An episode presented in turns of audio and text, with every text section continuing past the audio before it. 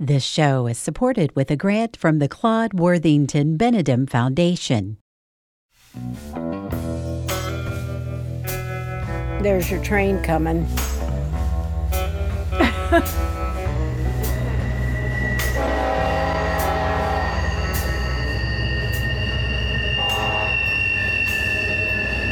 Hey there, this is Trey Kay, and from West Virginia Public Broadcasting and PRX, this is Us and Them, the show that tells the stories about the things that divide us.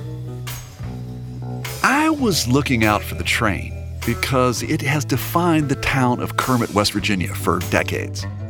About 350 people live in this Mingo County town. And if you just walk a few feet over the Tug River, you're in Kentucky. Debbie Priest grew up in Kermit. They're great people. Great people. If something happens to someone in the community, everybody in the county gathers, comes to them. And, you know, they say it takes a community to raise a child. Where I live in Kermit, it's, okay, we have one little restaurant, a bank, farm, one pharmacy, and an auto store. Is there a traffic light? No, absolutely. Never has been. In the beginning, Kermit was a quintessential coal town. Eric Eyre is a Pulitzer Prize winning investigative reporter, formerly of the Charleston Gazette Mail. Kermit's got, you know, steep hills and you've got a, a river that runs through it and you've got railroad uh, that runs directly through town, shakes your houses when you're sitting at home and the rail, when the trains come by, when the coal trains come by. Mingo County, uh, probably people know it's the birthplace of the Hatfield and McCoy feud. Yep, you heard that right. This is where the Hatfield family of West Virginia spent decades feuding with the McCoys of Kentucky. But there's another thing that's made Kermit infamous. It seems like every couple of years there's some sort of scandal regarding corruption, voter fraud, or kickbacks or bribery, that sort of thing. And Debbie and the Priest family have been involved in a lot of it. In the late 1980s, some members of the Priest family sold weed and cocaine. At the time, Debbie was a member of the city council and married to the chief of police. Her father was the fire chief. But after a big undercover drug bust involving the FBI, more than 50 people went to jail, including many members of the Priest family. You know, I'm not Lily White. I have a bad history, and something very tragic happened to our family. I mean, it was no secret that my, my family was doing it, and, and because of the payoffs and the money, you know, everybody just turned a blind eye. And I felt like they encouraged it by turning a blind eye and taking payoffs from my family. As the coal economy in this part of West Virginia slowed down, drugs have played a defining role. 40 years ago, it was illegal drugs. More recently, it's been prescription painkillers. Kermit has made national news at the height of the opioid crisis when it was flooded with pills. In six years, from 2006 to 2012, pharmaceutical distributors sent 780 million hydrocodone and oxycodone pills to West Virginia. In three years, 12 million hydrocodone pills were shipped by various drug distributors into Kermit. And in a two year period, drug distributors sent nearly 9 million prescription opioid pills to Kermit. All of that in a town of about 350 people. The painkillers that once made it possible for miners to keep on working were now being overprescribed and abused. It didn't take long for all those pills to take a toll. In 2016, one of Debbie Priest's 13 siblings, William Bull Priest, died from an oxycodone overdose. Two years later, her brother Timmy Dale also OD'd. Debbie vowed that her brother's deaths would not be viewed as just another overdose. Reporter Eric Eyre wanted to know how a tight knit town like Kermit became the epicenter for opioids. As he dug into the story, He uncovered a world of corruption and pills and families being torn apart. Eric's reporting resulted in a Pulitzer Prize and a new book, Death in Mudlick. Mudlick is a small community where Bull lived. The book is about the Priest family and how Kermit has been flooded with opioids. The first question Eric wanted to answer is how could this happen? It happened with uh, a number of gr- different groups getting together, um, taking part in it. Uh, you had the manufacturers who were advertising the drugs as non addictive. You had the distributors who were just shipping the drugs from the uh, manufacturing facilities to warehouses and then to pharmacies. You had the pharmacists that were dispensing the drugs, and you had the doctors who were running something called uh, pain pill clinics, which were basically uh, fronts for just a massive distribution of prescriptions. At its peak, Kermit was getting more than 31,000 pills for every person who lived in the town. How could no one have noticed this in such a small town? Debbie Priest says people knew. I don't think it was unnoticed. I don't know how it could have been unnoticed unless you just buried your head in the sand. I knew there was a problem just by the traffic and, and the people going to these doctors and, and me knowing people and them talking to me. I don't know, maybe because I was a worldly person and I knew, and a lot of people trusted me and, and talked to me and um, came to me for help a lot. But I just don't, I don't think you, I don't know how you could not have known it. Remember how Debbie described Kermit earlier with only one post office, one restaurant, no traffic lights, and a pharmacy. It was called Save Rite. That very pharmacy filled tens of thousands of prescriptions. Prescriptions that weren't always legitimate. There were about 70 different places across the state of West Virginia called pain clinics. A number of them were just sham clinics. They had uh, doctors that were uh, affiliated with the facilities, but they weren't necessarily there. Here in Charleston, we had one that I drove by every day for lunch. Uh, we got a report about what was going on there, and they would have these uh, facilities where you had ex cops working at them. They were uh, taking blood pressure and temperatures of patients, but the doctors weren't even there, and they were printing out bogus prescriptions by literally, you know, one a minute at some some of these pain clinics. As long as you paid in cash, you'd get a prescription, and then they would steer you to a particular pharmacy that would fill that prescription.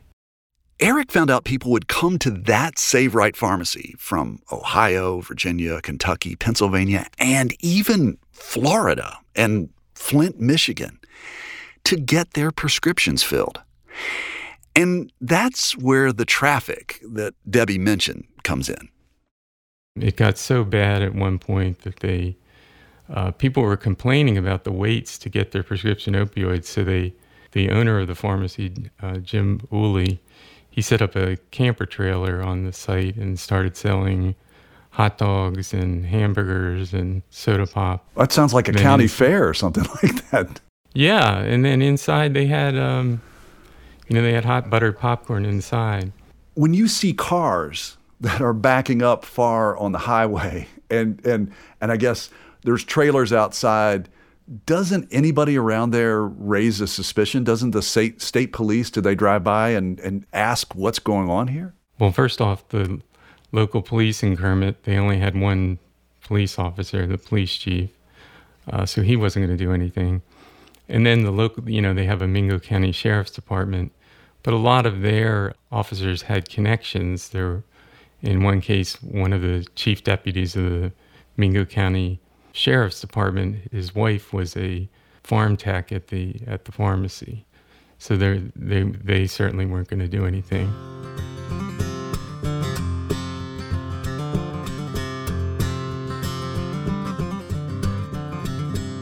Eric, America is a big place, and there are parts of, of, of, our nation that has more wealth than West Virginia. Why was it that there would be such an intense targeting of West Virginia and particularly this part of the state? that is predominantly coal miners, and coal miners in many ways are a dying breed. Yeah, well, we were definitely a particular vulnerable population, and, and these companies realized that. And I don't know if they set out and put a bullseye on us, but once they saw the numbers that were coming out of West Virginia, the appetite for these prescription painkillers, then it was just unbridled shipments. There's been documents that have people saying sell, sell, sell uh, from the corporate uh, manufacturers. And then you have situations where there was a warehouse in Washington Courthouse where people that work for McKesson Corporation, which is one of the largest shippers of opioids to Appalachia, they started raising questions and they were just, you know, saying, hey, look, look what's going on in Kermit, West Virginia, and, you know, we need to get on this as soon as possible. But the higher ups never got on it. They were just, uh, you know, they were seeing the sales numbers and going through the roof, and they weren't going to do anything to stop it. Eric, when, when you say that, what goes through my mind is if we weren't talking about an opioid drug problem right now, and we were, say, talking about the the history of the coal industry in West Virginia, in a way, you just in, in your answer there, you kind of described another situation where there is a, a, a company outside who is sending a product into the state that is harming people who live here, and yet the money for that is going away. Am I missing something? No, that's exactly right. Um, you know, I refer to them in the book in a place as corporate uh, pill pushers.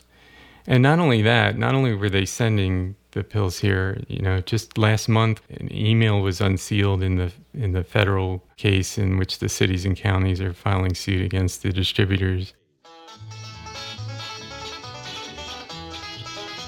Eric told me that in this email there was a parody song about Pillbillies, sung to the tune of the Beverly Hillbillies theme. Come and listen to a story about a man named Jed, a poor mountaineer, barely kept his habit fed. Then one day he was looking at some tube and saw that Florida had a lax attitude. About pills, that is. Hillbilly heroin. OC. Pills, that is. Buy some pills. Take a load home. Y'all come back now, you hear? You're all invited back next week to this locality. Just reading these words makes me cringe. Hillbilly, that is. Set a spell. Take your shoes off. Y'all come back now, here. After Bull's death, Debbie was mad. She didn't want people to think of her brother as just a pillbilly or a, a pillhead. He was trying to make a living. He was hurt. And then we had the predators standing there just waiting, waiting for somebody to knock on the door and say, Hey, I've been hurt.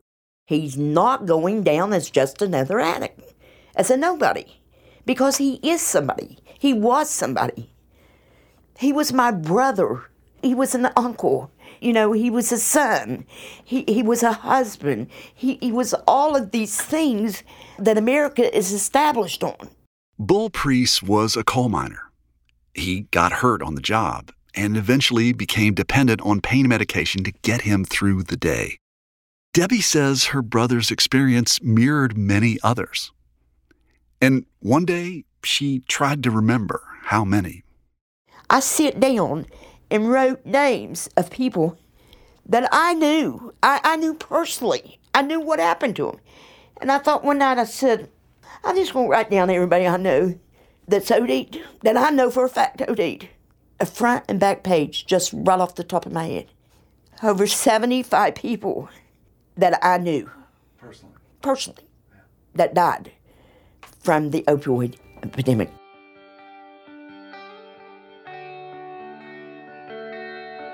Shortly before his death, Bull Priest got an OxyContin and Lortab prescription. That's the brand name for one of the opioid painkillers. It came from a doctor named Don Kaiser. Dr. Kaiser worked at a clinic that Jim Woolley owned. Some people in the town call him Ooly. Woolley also owned the Save Rite Pharmacy in Kermit. But Debbie Priest says there was a problem with that prescription. She says Dr. Kaiser never examined Bull. He just took his $275 and said, What do you need? and wrote the prescription. After Bull's death, Jim Woolley and Don Kaiser were investigated. Authorities wanted Dr. Kaiser to produce Bull's medical records. Debbie claims the doctor didn't have them. He said, I need, I know he was injured in the mines, you know, and he wanted an MRI. He said, Do you have your brother's uh, medical records? And I said, Yes, I do.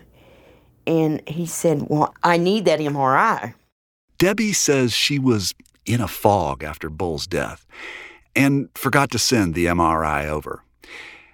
A few weeks later, Dr. Kaiser's wife, Etta, came by. She used to be Debbie's sister in law. And she said, Hey, Debbie, I, I need a favor. She said, Don sent me up here. She said, We've got to have Bull's MRI. I said, They are questioning Don's for giving him that medication. So I was like, Okay, all right. Still in in outer space. I was there, but I was just in a fog, you know.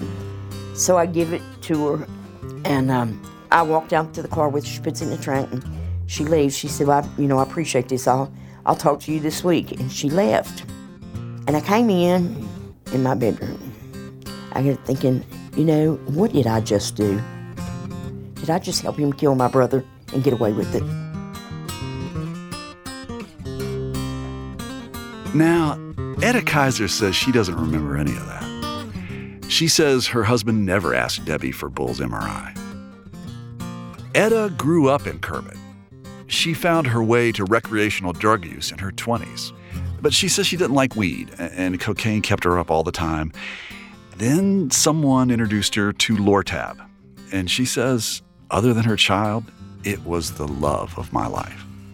But she only used it on occasion. Uh, that's because at the time she was an EMT and she had regular drug tests. Then she met Don Kaiser, the doctor. And once they got married, uh, she didn't have to work anymore. And that meant no more drug tests. How bad did it get? It's, uh, it, well, sent me to prison twice. Etta says she used her husband's medical practice to get drugs. I had decided that I had went to med school also. What, you went to med school too? I, I, no, I, I thought that I did. So I would call the pharmacies and or, or write out my own prescriptions. Wait, wait, wait, wait, wait, wait, wait. So you're saying that, that you went you went to med, you basically would forge your husband's Yes. uh, you would forge his uh, Yes. signature and to, to get your Or, prescription. or call them in and say that I was his nurse. Etta served time in jail for aiding and abetting by fraud.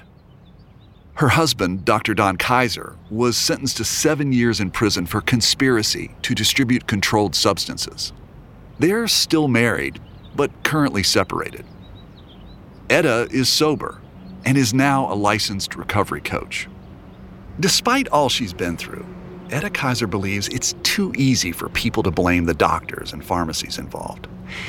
She firmly believes that she and others who abuse drugs need to be held accountable for their actions. It's sad to see anyone lose their life to addiction. But when the government can start telling physician, physicians how to practice medicine, I think we're crossing into a line that just shouldn't be, you know, because there's such a gray area. What he done was allowed by the law, and and that's and so he did nothing wrong there. Bull Priest died because Bull Priest was an addict all of his life, and that's the sad truth. And the same thing would happen to me if I don't stay in recovery. I will die. You have to take accountability for your part in everything. Everybody plays a part in every situation, just like this conversation we are having. I can go give my version of it, and and I can feel a completely different way than you but I played a part in this. So if I don't like how it turned out, then you know my part was I sat down to do the interview. So there has to be a level of accountability.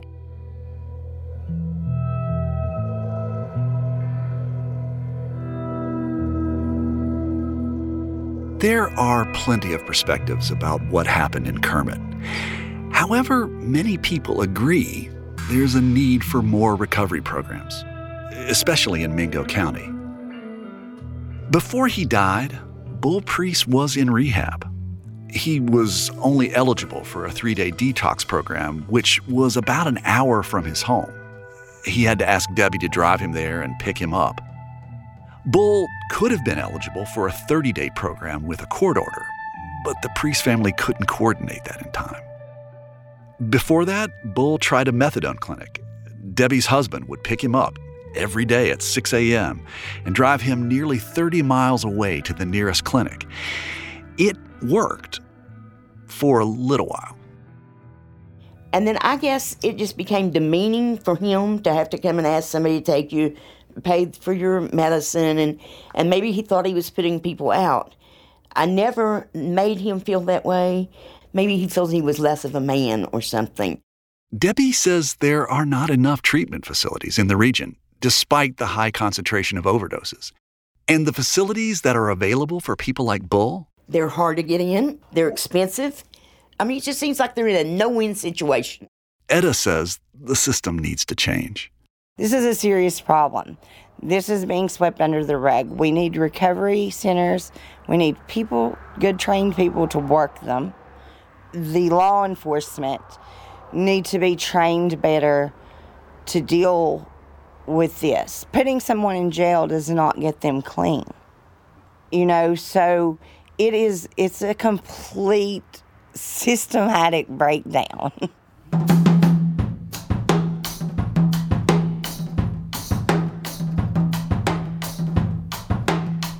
Some of what's going on in Kermit is economic.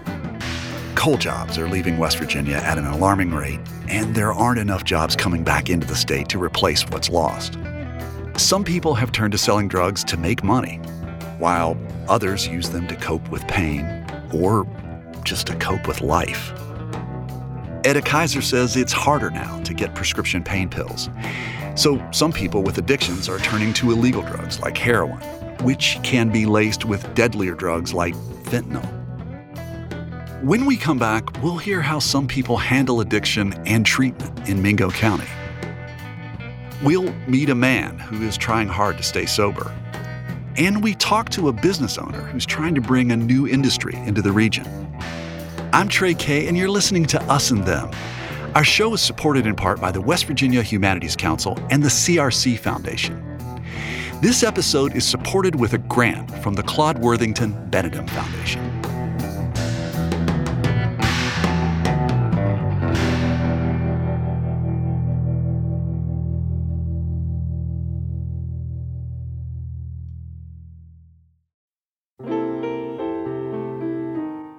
Difficult times, music gives us peace, brings us together, and helps heal us. It calms our nerves and brightens our days. That's why we're bringing you classic episodes of Mountain Stage on air and in our podcast. This is Larry Groce, host of Mountain Stage. Find something that's familiar or brand new and feel the power of live music on our website, mountainstage.org.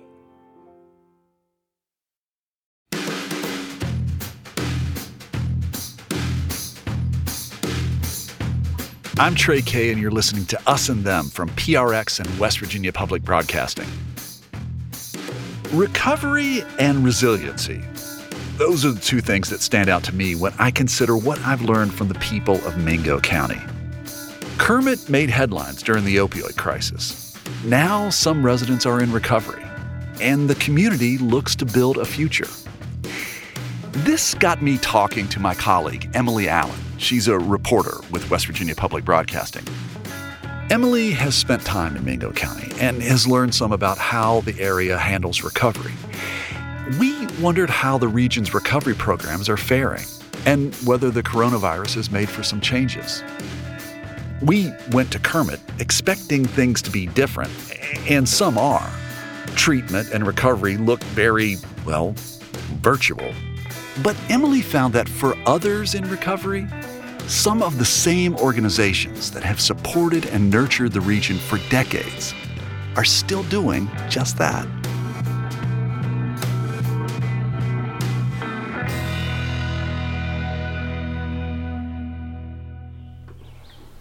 The Big Laurel Learning Center sits on top of Newsom Ridge outside Kermit. Off the highway, it's about an eight mile drive up a narrow, winding road. It has morphed from a school into a hospitality and retreat center. That's Rebecca Hooker. She lives on the land preserve.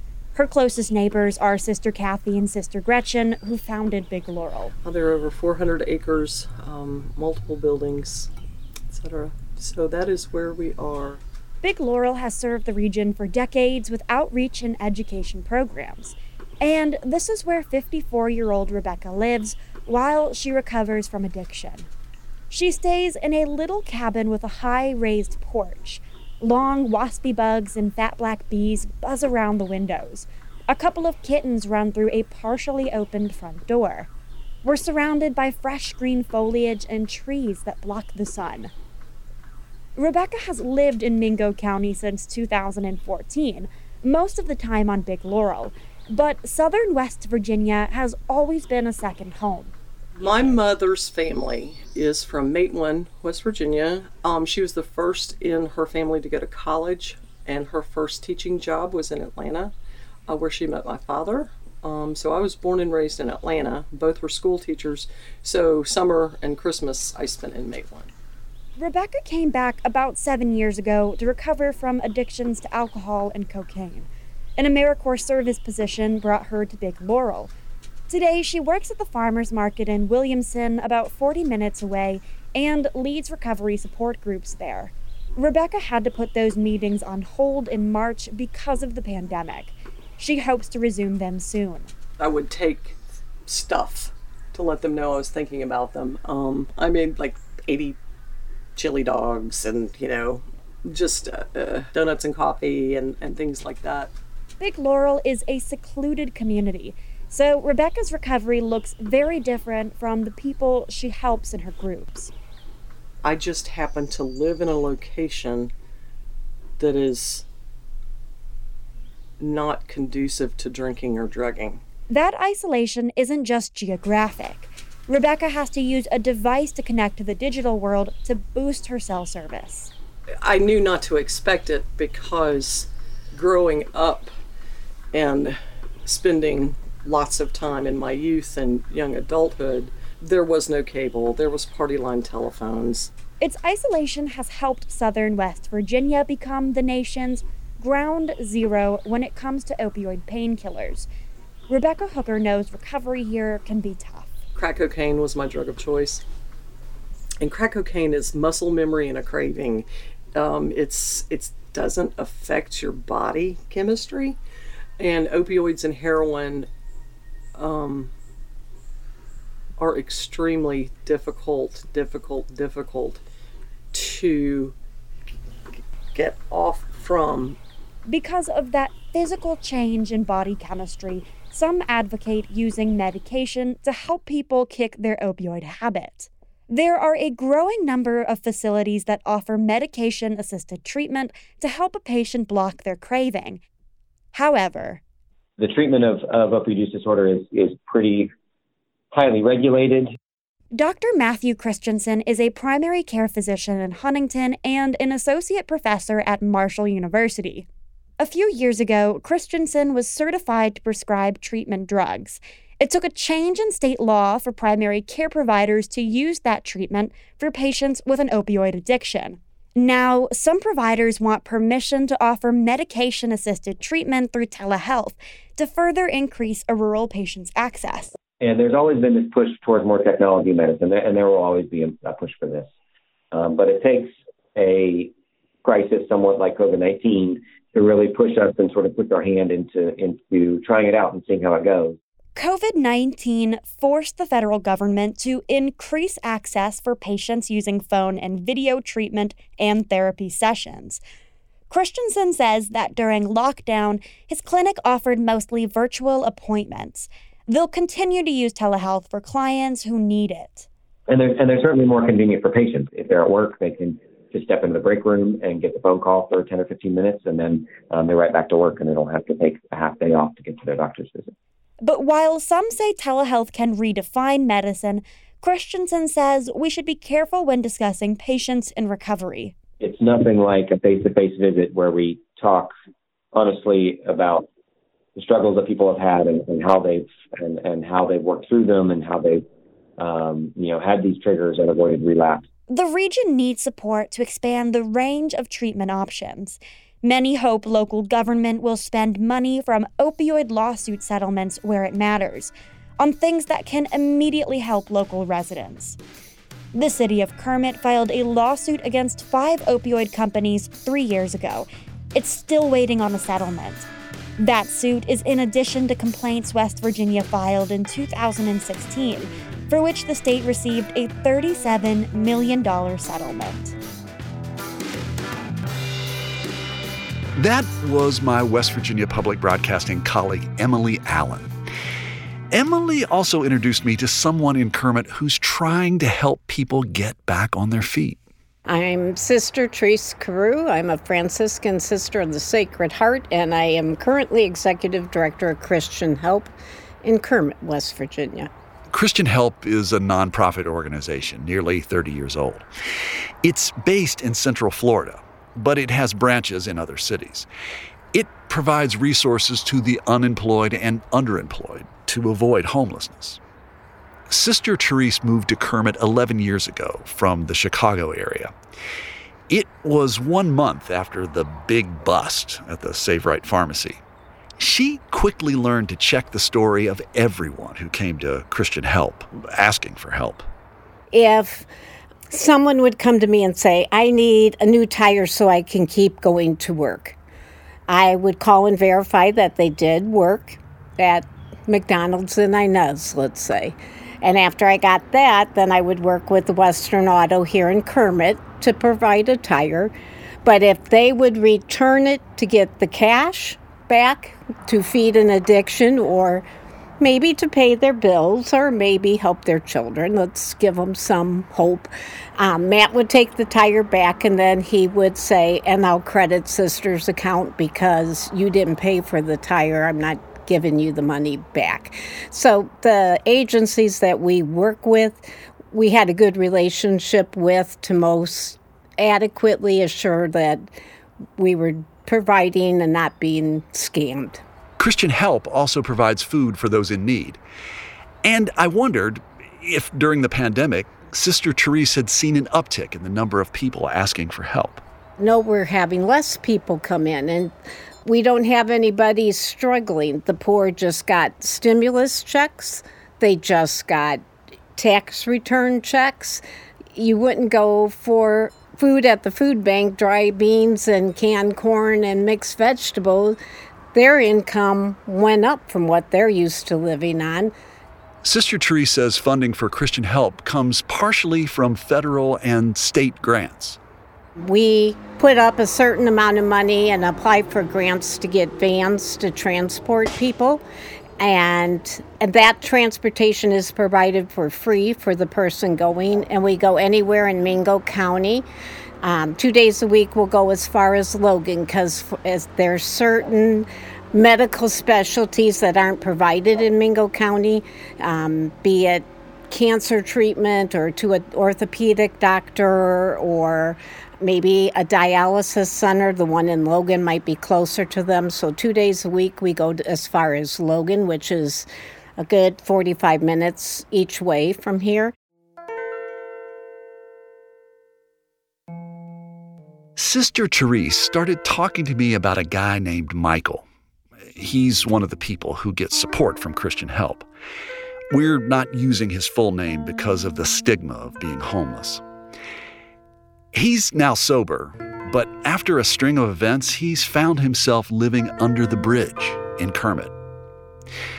For a while earlier this year, Sister Therese and others would give Michael a lunch, knowing that it was probably the only meal that he'd get that day. How I got to know Michael better was COVID hit, and we sent all our staff home and by the grace of God, we were able to do it with pay. But until like March 17th to the beginning of June. Well, then we weren't there to be his meal every day, five days a week.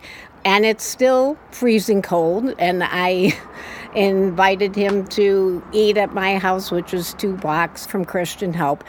and to get in out of the cold because I didn't want the fire department to tell me they found him frozen under the Kermit Bridge when I knew he lived there. I just, you can't do it. I can't do it.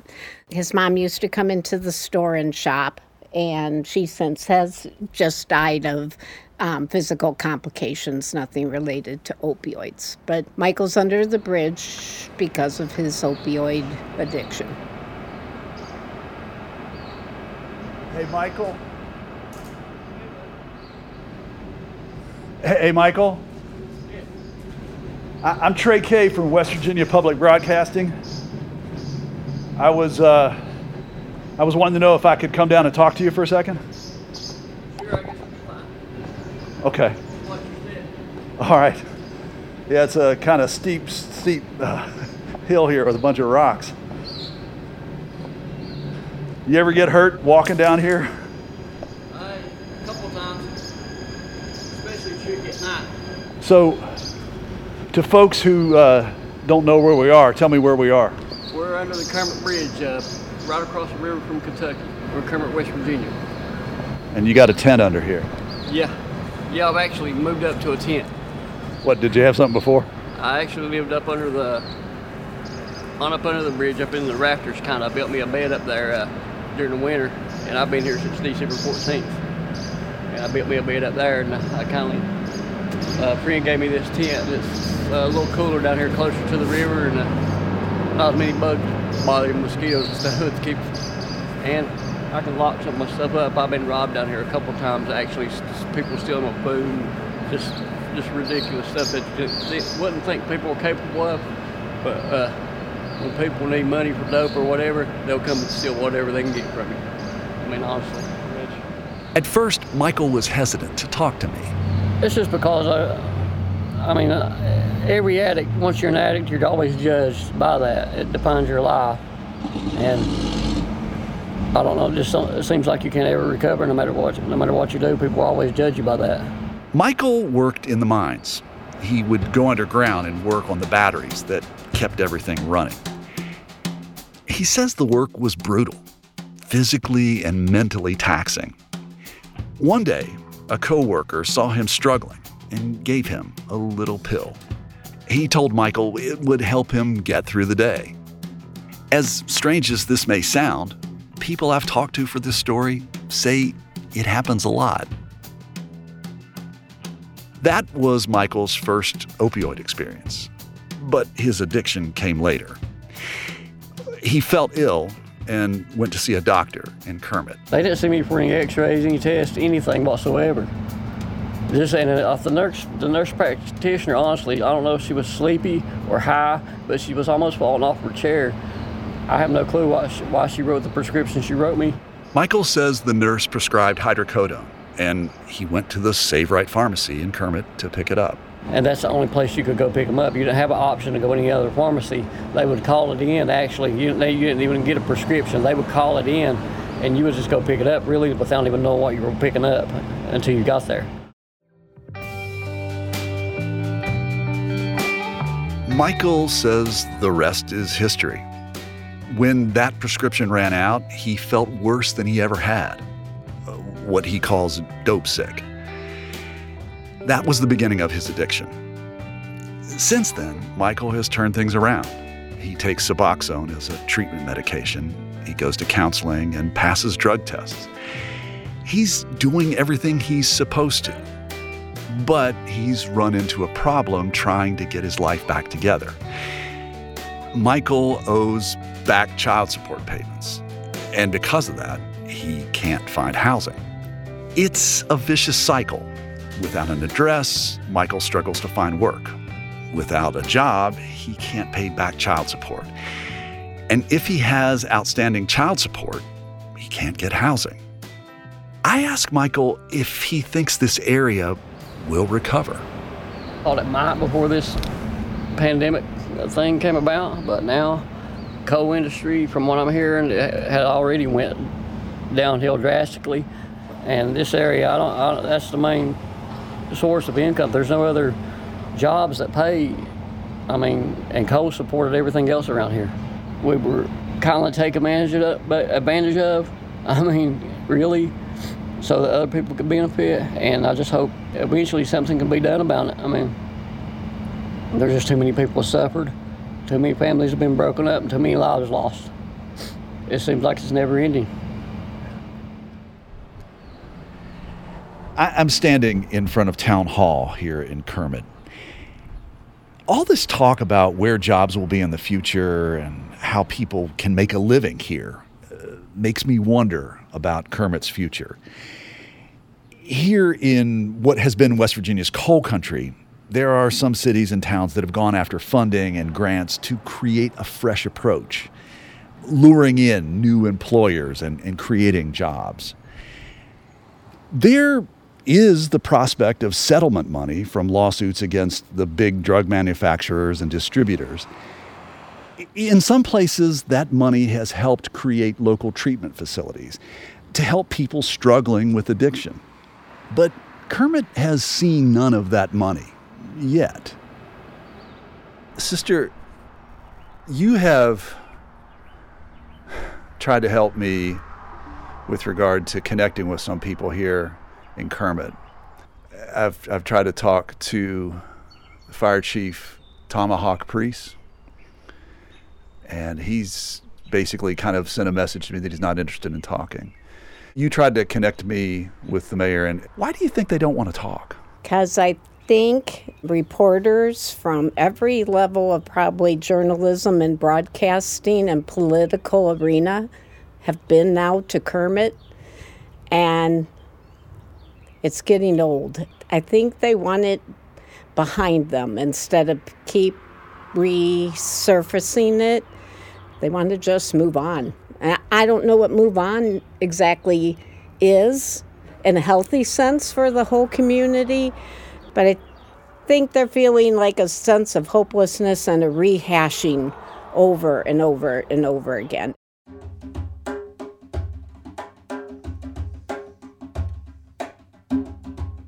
When Sister Therese explained it to me, I could understand where they were coming from.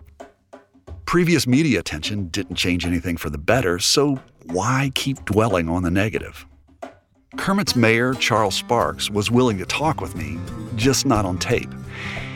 He does not want economic development tied to the drug treatment industry. In fact, he sent me just to the edge of town to check out one of the city's most recent developments. One chapter of Kermit's future sits amidst its past, showing a resilient use for an abandoned mine. The old Burning Creek mine property is now home to Blue Acre Appalachian Aquaponics. An 11,000 square foot facility will produce both fish and vegetables. They hope to have five full time employees and give free tours to anyone who's interested in learning more about aquaponics. Money for the new venture came from the direction of former Congressman Evan Jenkins and the Mingo County Redevelopment Authority. The hope is that the business plays a role in redeveloping food supply, not just for Kermit, but for the entire state. Christian Williams is co manager of the aquaponics business. Uh, he grew up in Mingo County and says his great grandfather used to work in the mine at this very location. And in 1951, it had a, a, very bad explosion that killed several men, and their grave their grave markers right next to the caboose out here, including uh, my great grandfather who was here. He miraculously survived the event, but he, your, damn it, your great grandfather. Yes, sir. He actually worked here. He was he happened to be out of the mine that day, working on a I think it was an engine, and the mine exploded, and he was supposed to have been inside, but survived it. Christian remembers how this area used to look when he was a kid. We used to have a drive-in theater, a steakhouse, a Piggly Wiggly. We had all kind of things here, and all that is gone. Even when I was little, it was still around, but it was starting to go out of business then in the early 1990s. In a way, one of the things that kind of replaced it was kind of an economy that had to do with with um, prescription opioids. Yes, I believe so. Yes, a lot of it, people lost hope. You know, they there wasn't many job opportunities around here to really replace that those jobs that were lost, and they a lot of them just turn to that, I'm afraid. The Mingo County Redevelopment Authority helped fund Blue Acre Aquaponics through the Abandoned Mine Fund. It's a fund that is used to reclaim former mine areas, like they had to reclaim the mine portals and seal them off, and then they reconstructed this land here to put this building on it. Why do you think Kermit got it? Got this got this facility? Well, we had the this was a really promising site because it was already kind of flat to begin with, and it was right next to the highway here, and the town really pushed for it, and the redevelopment authority wanted something for the northern part of Mingo County, like to help it out too. When you say help it out, why help it out? Well, like, there isn't many other businesses around here. Like you know, you there's little mom and pop stores and stuff, but the ones that are remain standing. But other than that, there's not all that much. And this was something that could really help, especially with the food market. There isn't, you know, food has kind of gone up here recently, you know. Christian says he's ready for Kermit to be known for something positive. And he hopes this endeavor is one step in the right direction for the town. What, what is your hope? I hope that it does really well. I mean, we're giving it our all, that we can put it up as fast as we can. And hopefully, you know, we'll have plenty of good food and uh, good fish for people, the local population to buy and be able to sustain it for a long time.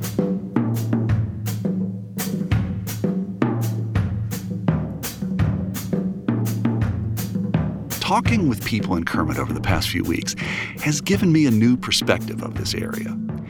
And it's made me see how important funding and grants are to revitalizing it. One thing that could define the future for Kermit is the outcome of opioid lawsuits. I asked investigative reporter and author Eric Eyre if he thinks the settlement money from the lawsuits will help change things. Yeah, I'm, I'm really concerned about that because uh, they're getting close to a, a national settlement from what I've been reading. And the way the national settlement would work is that the individual towns and counties and tribal governments they could use whatever settlement monies they they receive for whatever purpose they want. So if they wanted to buy a a trash truck, for instance, or hire an extra police officer, they could do that in lieu of treatment. And that's the real need that we're going through now. I think people need to understand that to to treat opioid use disorder, in many cases, it takes three to five years of intense services, and that that that has not been happening. We had the uh, we had a settlement, a small settlement of, with AmerisourceBergen and, and Cardinal Health of thirty million dollars back in 2017. The state got that money, and course the lawyers got a third of it. But uh, the rest of the money went towards treatment, mostly in the northern part of the state. And the southern part of the state still doesn't have a long-term residential facility. Do you know for, for a fact that, that there are a great number of people in the southern part of the state, maybe more than in the northern part of the state, who are in need of these services? Yeah, there's um, there's a real demand at the. They have a, a large number of Suboxone clinics, which uh, is used to treat opioid use disorder. You can't go anywhere in the southern part of the state without running into somebody that knows somebody that's still suffering from opioid use disorder. Yeah, the treatment needs are are, are real. This whole COVID nineteen, I'm concerned, is is exacerbated the opioid epidemic. How so? Because people being isolated, you know, that of course that's changed over the last couple of weeks, but for a long time they were shut out of getting group therapy for months. Um, we heard that we've heard anecdotally that there's been an uptick of overdose deaths, but um, the group the group therapy, people having to they they try to they try to do this one-on-one therapy on online or through Zoom, but a lot of people in these areas don't have uh, a broadband internet connection to do that. And you, you know they say that uh, the opposite of addiction is connection, and, and during this COVID nineteen, we haven't had much connection. Eric has spent a lot of time in Kermit, and with all he knows about the area, he thinks recovery for this region is possible.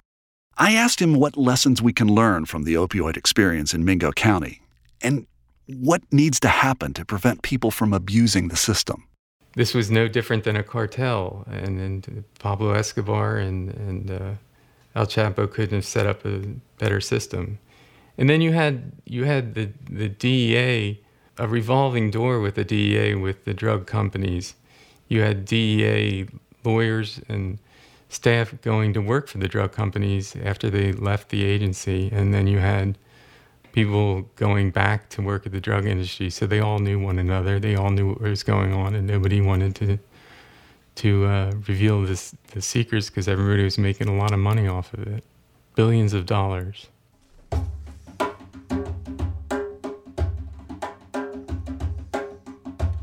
Toward the end of our conversation, Eric reflected on the impact of his reporting and the resulting investigation and the lawsuits. Until our reporting came along, the narrative, as you mentioned earlier, was let's blame the attic, it's all their fault. Um, I think that now we see that there was just this uh, concerted system that worked like a well oiled machine that was about making money at the expense of the health of and safety of the people of, of, of the country. I've talked to a lot of people in Kermit, West Virginia. They have their eye on the future. They're working to create something new here, and, and, there's a lot of energy for change and a large range of possibilities. With the lawsuit settlements, there may even be money to pay for improvements and development. But that's still to be determined. And it's up to the community to decide what the future is going to look like.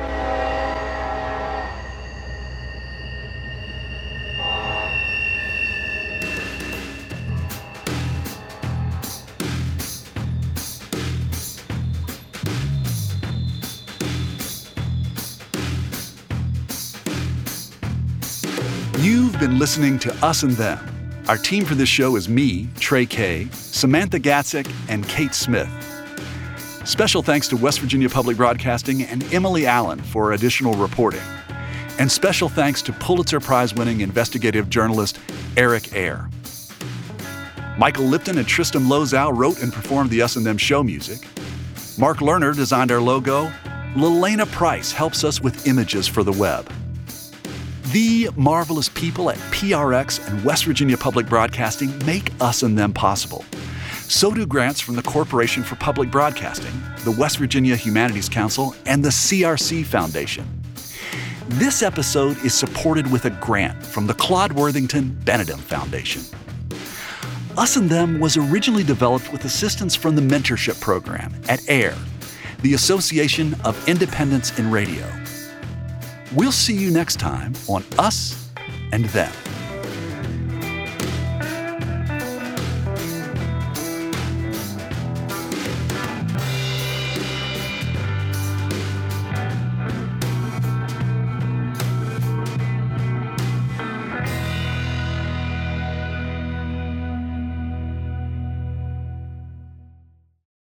Support for this podcast comes from the Corporation for Public Broadcasting.